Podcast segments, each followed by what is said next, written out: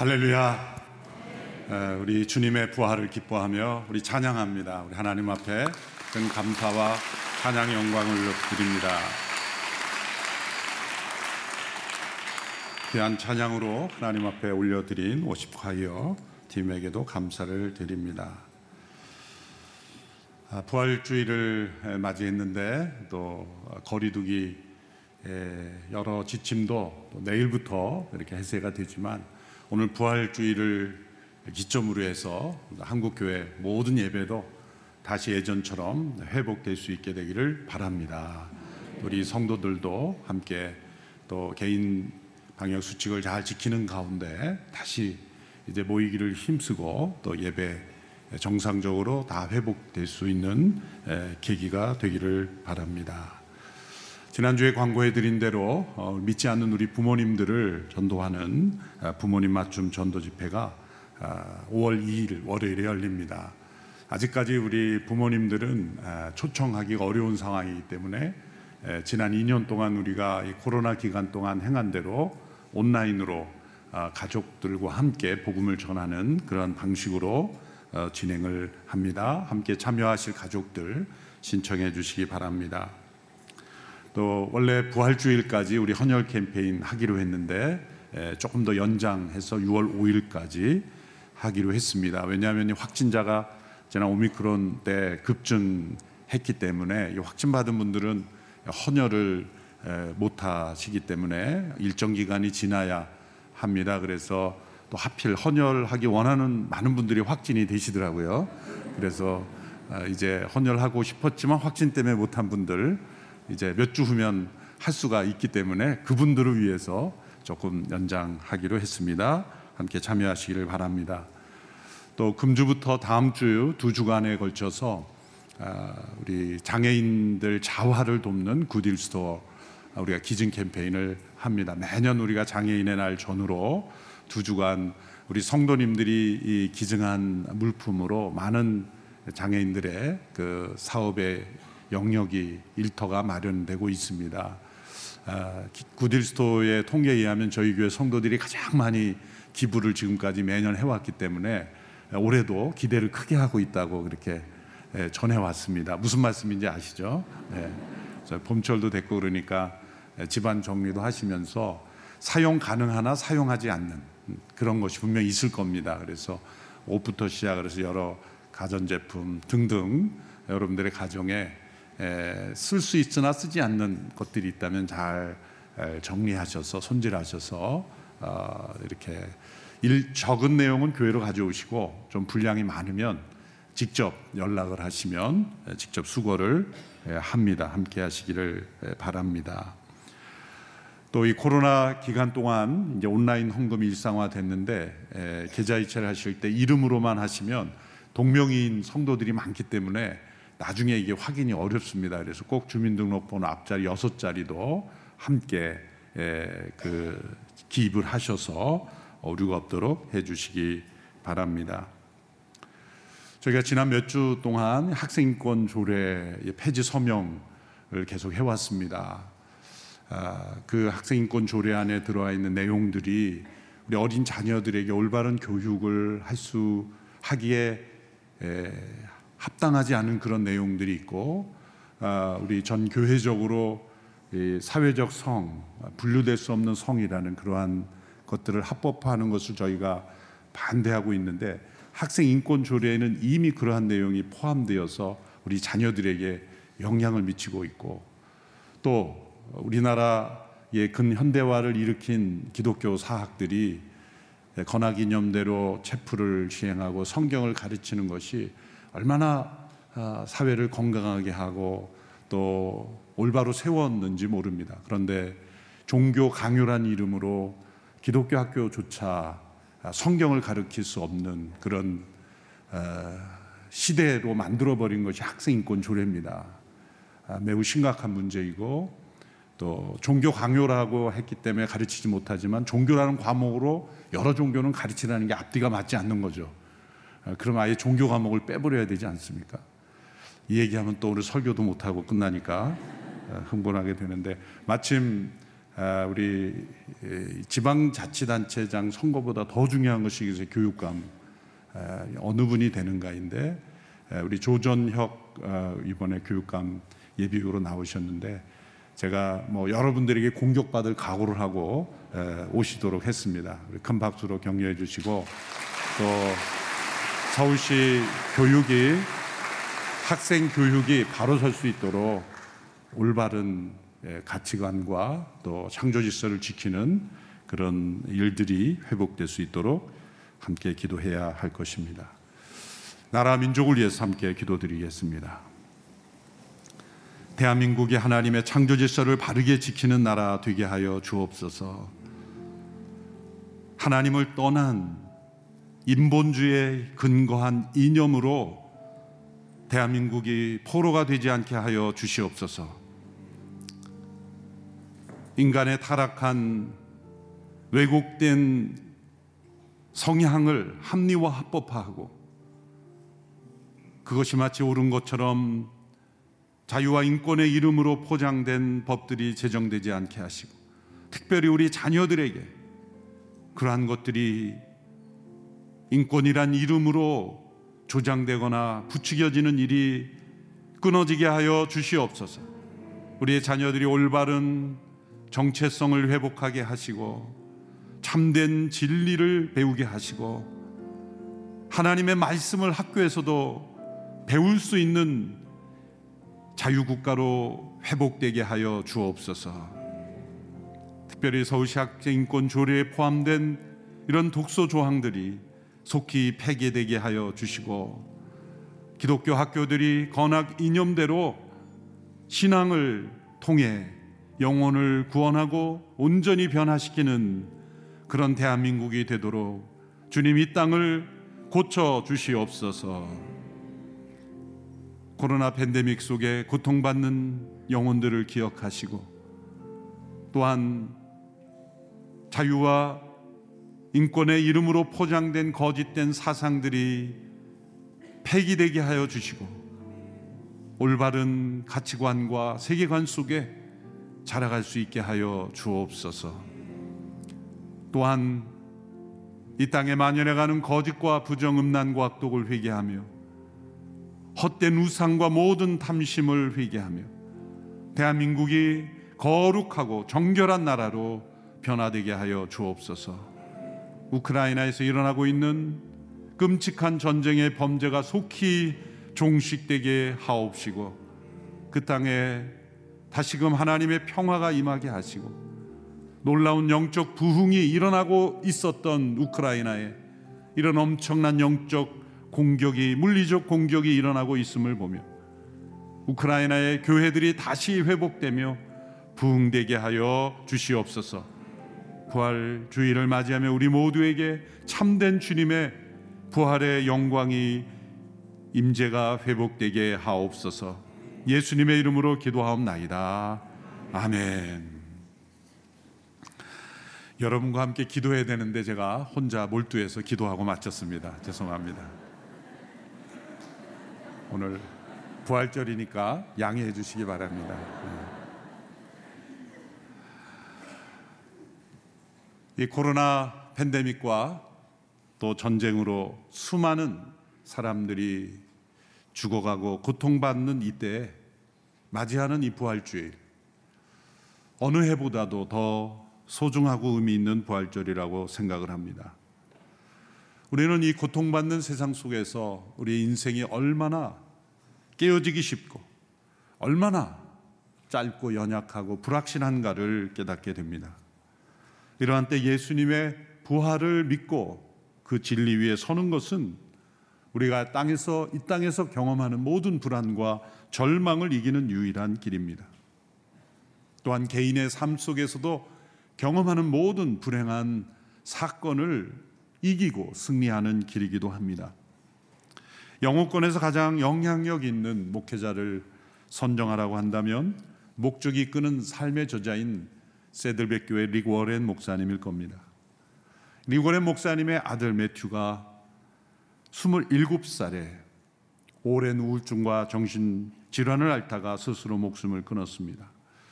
전 세계 교회에 큰 충격을 주었죠.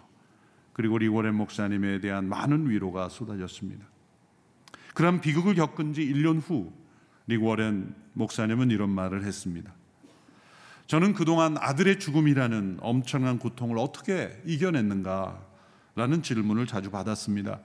그때마다 저는 대답은 부활절이다라고 대답했습니다. 예수님의 죽음과 장례, 부활은 사흘 사이에 일어났습니다. 성 금요일은 고통의 날이었습니다. 토요일은 의심과 혼란, 비통의 날이었습니다. 하지만 부활주일은 소망과 기쁨, 그리고 승리의 날이었습니다. 여러분은 평생 동안 제가 해결해 했던 이 세 가지 질문을 여러분도 경험할 것입니다. 첫 번째 질문은 이러한 고통의 날에 무엇을 해야 할까입니다. 두 번째 질문은 의심과 혼란, 비통의 날을 어떻게 견뎌내야 하는가입니다. 세 번째 질문은 어떻게 기쁨과 승리의 날에 이를 것인가입니다. 이에 대한 저의 대답은 부활절이었습니다. 답은 바로 부활절입니다. 예수님께서 죽은 자 가운데서 부활하셨기에 세상에 소망이 들어왔기 때문입니다. 그분의 부활로 말미암아 우리에게 소망이 주어졌습니다. 사도 베드로는 그 소망을 가리켜 살아 있는 소망이라고 표현합니다. 예수님의 부활이 없었다면 베드로는 소망에 관해서 말할 수 없었을 겁니다. 그는 예수님의 십자가 앞에서 도망하였고 절망했습니다. 그러나 부활하신 예수님이 그를 찾아오셨고 그에게 소망이 되어 주셨습니다. 베드로뿐만 아니라 사도들의 모든 가르침의 주제는 죽은 자 가운데서 다시 살아나신 예수님, 그분이 세상의 소망이시라는 겁니다. 오늘 본문 1장 3절의 말씀을 우리 같이 함께 읽겠습니다. 시작. 우리 주 예수 그리스도의 아버지 하나님을 찬양합니다.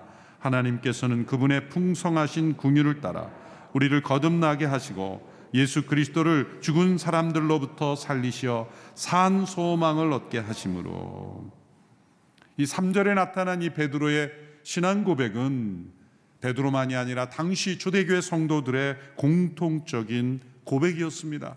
그들이 어떠한 상황 속에서도 찬양하며 기뻐할 수 있었던 것, 그것은 부활하신 예수님이 그들의 소망이셨기 때문입니다. 살아있는 소망이라고 표현한 것은 맹목적인 소망이 아니라는 거죠. 막연히 어떤 좋은 것을 기다리고 기대하는 것은 맹목적 소망이죠. 그러나 살아있는 소망이라는 것은 분명한 사실에 기초하여 미래에 확실히 이루어질 것을 현재 누리는 것, 그것을 살아있는 소망이라고 설명하는 것입니다. 우리의 소망은 과거의 닻을 내리고 있습니다. 예수님께서 죽음 가운데 다시 살아나신 그 사실에 닻을 내리고 있습니다. 우리의 소망은 현재에도 살아 있습니다. 부활하신 예수님께서 지금도 살아 계시기 때문입니다. 우리의 소망은 미래에 온전히 이루어질 것입니다. 예수님께서 다시 오실 것이기 때문입니다. 이것이 살아있는 소망입니다. 그러므로 예수님의 부활을 믿는 성도들에게서 이 살아있는 소망의 증거들이 있다고 말씀합니다. 베드로는 세 가지 살아있는 소망의 증거를 말씀합니다. 첫째, 하늘에 쌓여 있는 썩지 않는 유업이 약속되어 있다는 것을 확신하는 것입니다. 베드로전서 1장 4절, 5절 말씀 같이 함께 읽겠습니다. 시작. 여러분을 위해 하늘에 쌓아둔 썩지 않고 더러워지지 않고 쇠하지 않는 유업을 얻게 하셨습니다. 여러분은 마지막 때 나타내려고 예비하신 구원을 얻기 위해 믿음으로 인해 하나님의 능력으로 보호하심을 받고 있습니다. 이 말씀을 받은 이들은 누구입니까? 이 땅에서 어떻게 하면 더 잘 살까를 노력하는 이들이 아니었습니다. 이들은 단지 예수님의 부활을 믿고 전한다는 이유만으로 핍박을 받았던 이들이었습니다. 우리가 지난 기간 야고보 말씀을 살펴보았는데 야고보 사도가 전한 대상과 베드로 사도가 전한 대상이 동일한 대상입니다. 그들 또한 흩어져 핍박 속에 있었고 가파도기아냐라는 지역에 가면 이 지하 동굴과 지하 도시 속에 그리스도인들이 숨어서 오랫동안 생활했던 흔적이 지금도 남아 있죠. 빛을, 빛을 보지 못하는 그 지하 속에서 숨어 살면서 예배 드리고 공동체 생활을 하는 그들에게 하늘에 유업이 있다는 말씀. 소망의 약속이 아니겠습니까? 그것은 단지 현실의 고통을 마취제처럼 잊게 만드는 거짓이 아니었습니다. 있지도 않은 일을 거짓으로 만들어 사람들에게 믿게 하는 것은 오래가지 못합니다. 일부 사람들에게만 혹 속아 넘어갈지 모르지만 역사적으로 수많은 세대와 세대를 거쳐서 동일한 삶 속에 있는 사람들에게 능력이 되지는 못합니다. 땅에 속한 유업이 없을지라도 하늘에 속한 유업을 바라볼 수 있는 이 소망. 이스라엘 역사 가운데 가나안을 정복하는 여정 중에 아직 완전히 가나안 땅을 정복하지 못했음에도 불구하고 그 땅을 미리 분배해 줬습니다. 왜 미리 분배했습니까? 그 땅이 바로 우리의 유업이라는 그 믿음과 소망을 가지고 싸울 수 있게 하신 것입니다. 신약 성경을 기록한 사도들은 이 하늘의 유업의 풍성함을 늘 강조했습니다. 베드로만이 아니라 사도 바울도 그렇게 기도했습니다. 에베소 1장 18절 19절의 말씀을 보십시오. 함께 읽겠습니다. 시작. 그가 여러분의 마음 눈을 밝게 하셔서 하나님의 부르심의 소망이 무엇이며 성도 가운데 있는 하나님의 유업의 영광의 풍성함이 무엇이며 하나님의 힘의 능력의 역사하심을 따라 믿는 우리를 위해 베푸신 하나님의 지극히 크신 권능이 어떠한지 여러분으로 하여금 알게 하시기를 기도합니다. 하나님의 유업의 영광의 풍성함이 무엇인지를 알게 되기를 기도했습니다. 바로 부활하신 예수님이 우리에게 주신 살아있는 소망, 그것은 하늘을 바라보는 것이며 하늘의 유업의 풍성함을 바라보는 소망입니다. 예수님께서 부활하신 이후에 지금 무슨 일을 하고 계신가? 분명히 하시는 일이 있습니다. 내가 먼저 가서 너희로 처소를 예비한다. 그 처소에는 하늘에 우리를 위해 예비된 놀라운 풍성한 유업이 포함되어 있습니다. 우리가 얼마나 소중한지를 알려주는 겁니다.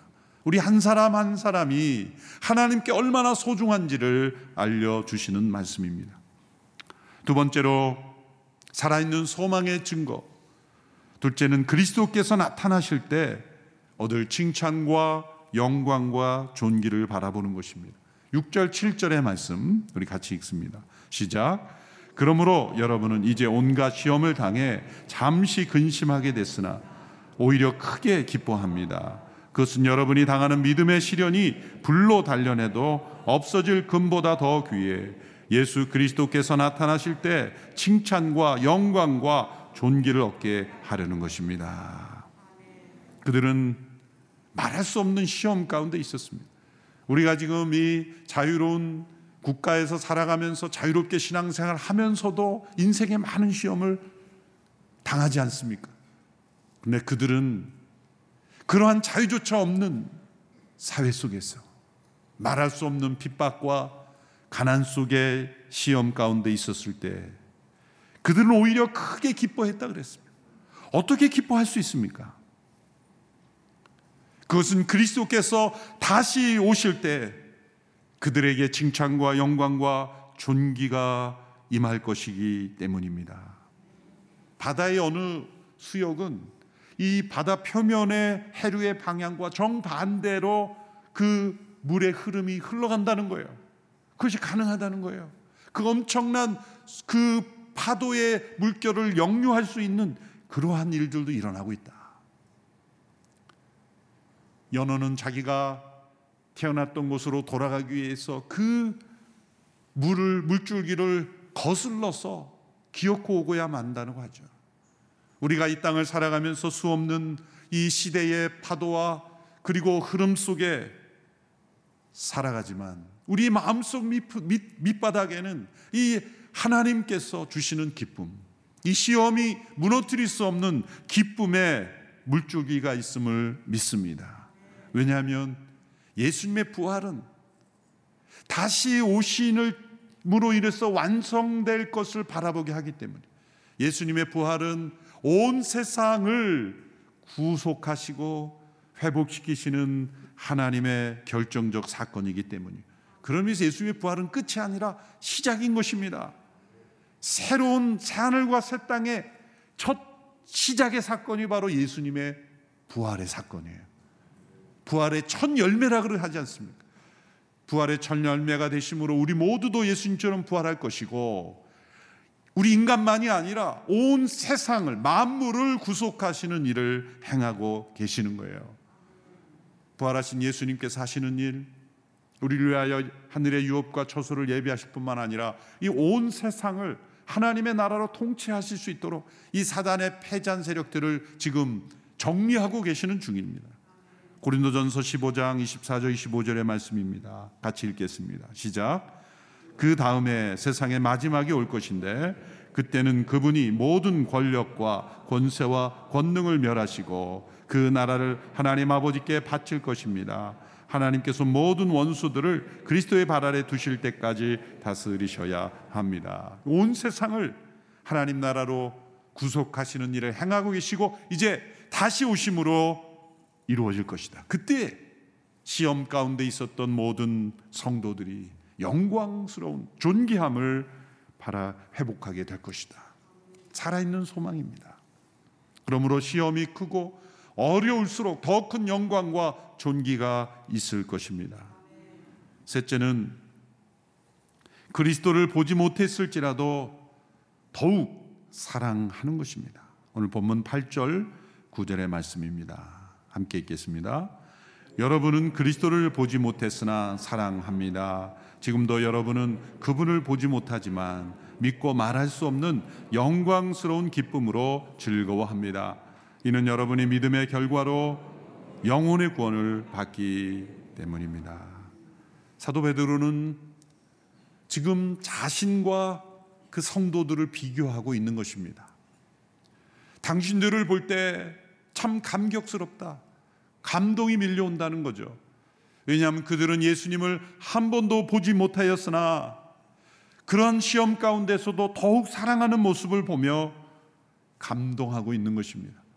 베드로 자신의 모습을 돌이켜 볼 때 그는 3년 동안 예수님과 동행했고 그분의 육성을 직접 들었고 교훈을 받았고 그분이 일으키신 놀라운 기적을 보았지만 십자가 고난 앞에서 도망하였고 회피하였다.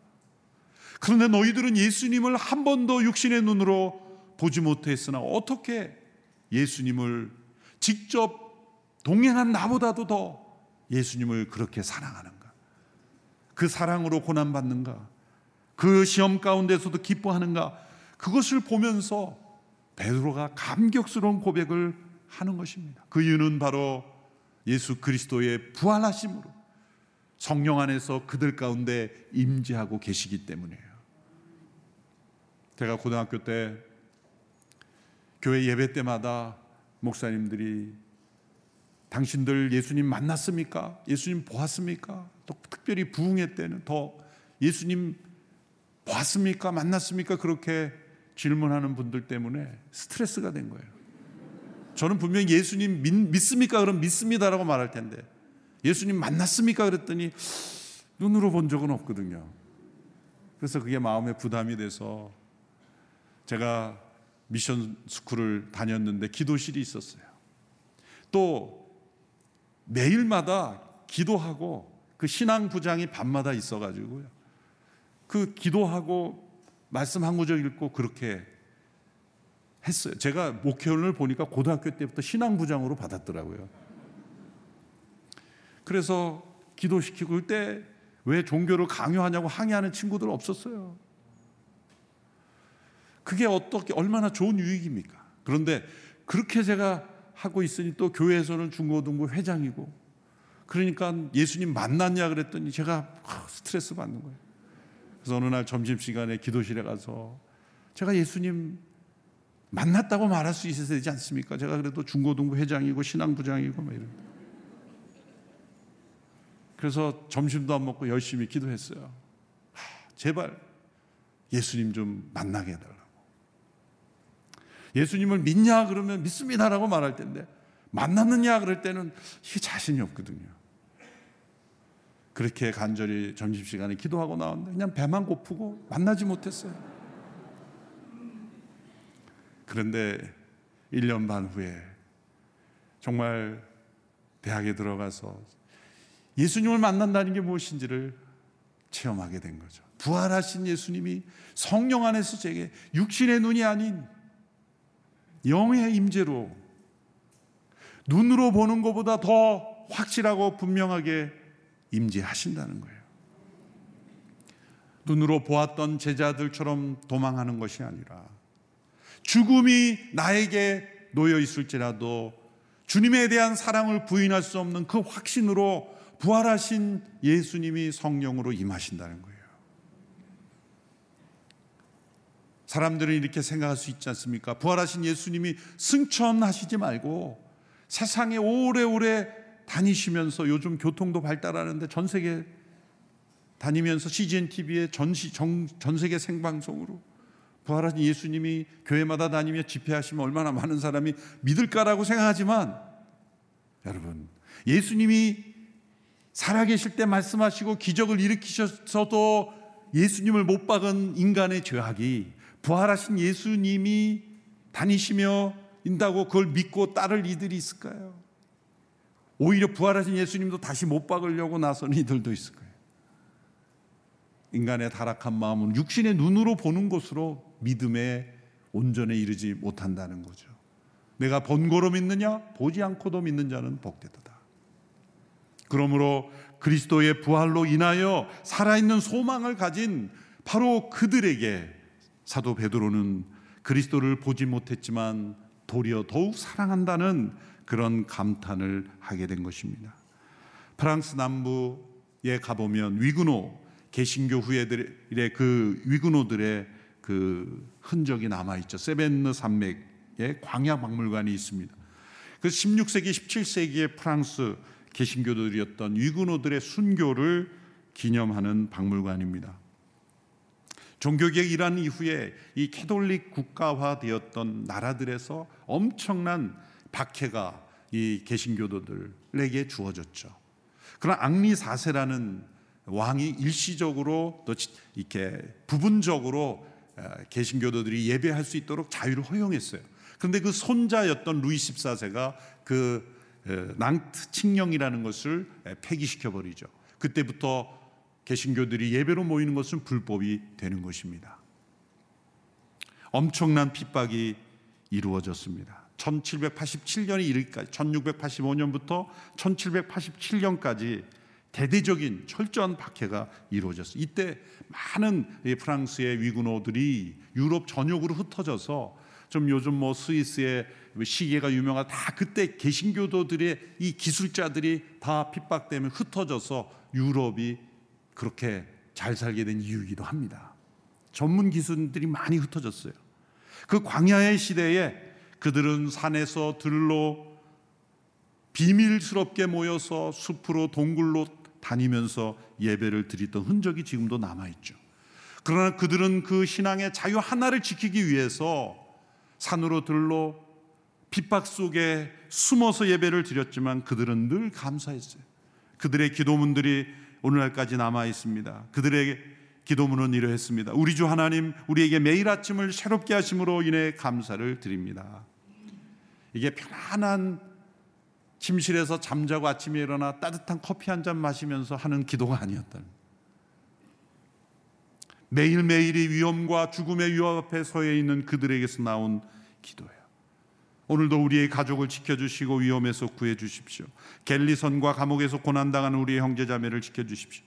이 갤리선이 이 노예들이 노젓는 그 배인데요.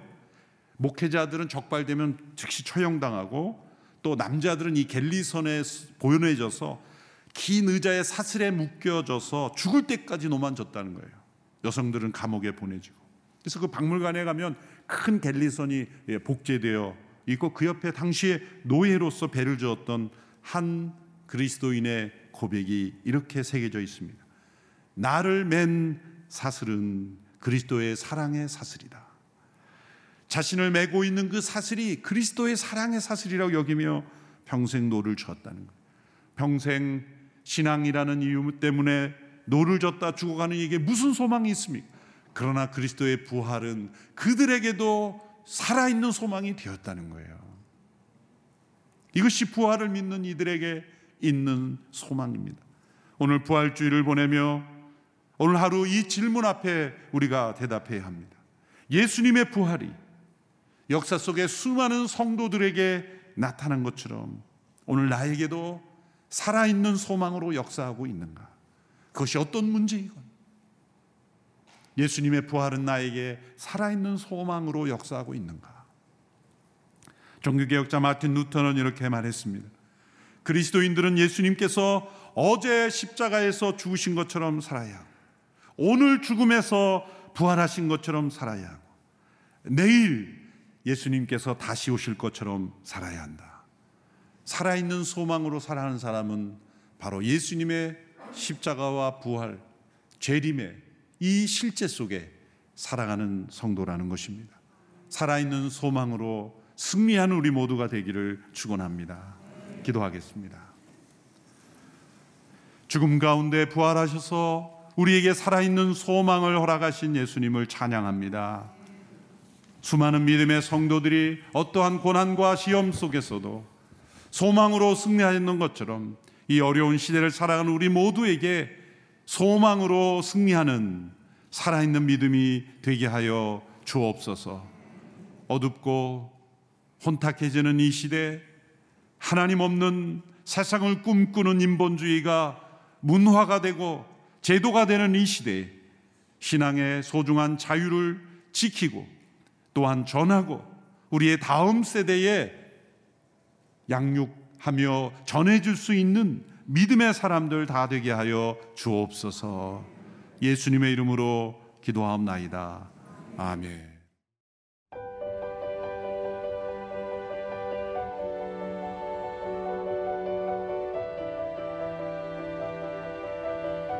세상에는 수많은 교회들이 있지만 더 깊이 있는 말씀 강해를 찾기 위해 크기로만 교회를 선정하지 않습니다.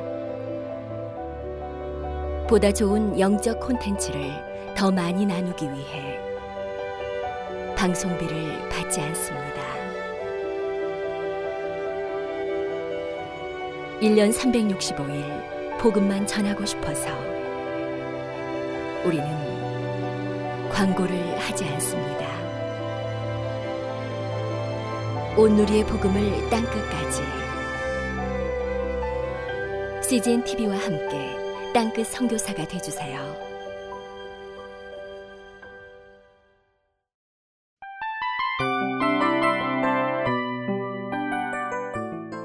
이 프로그램은 청취자 여러분의 소중한 후원으로 제작됩니다.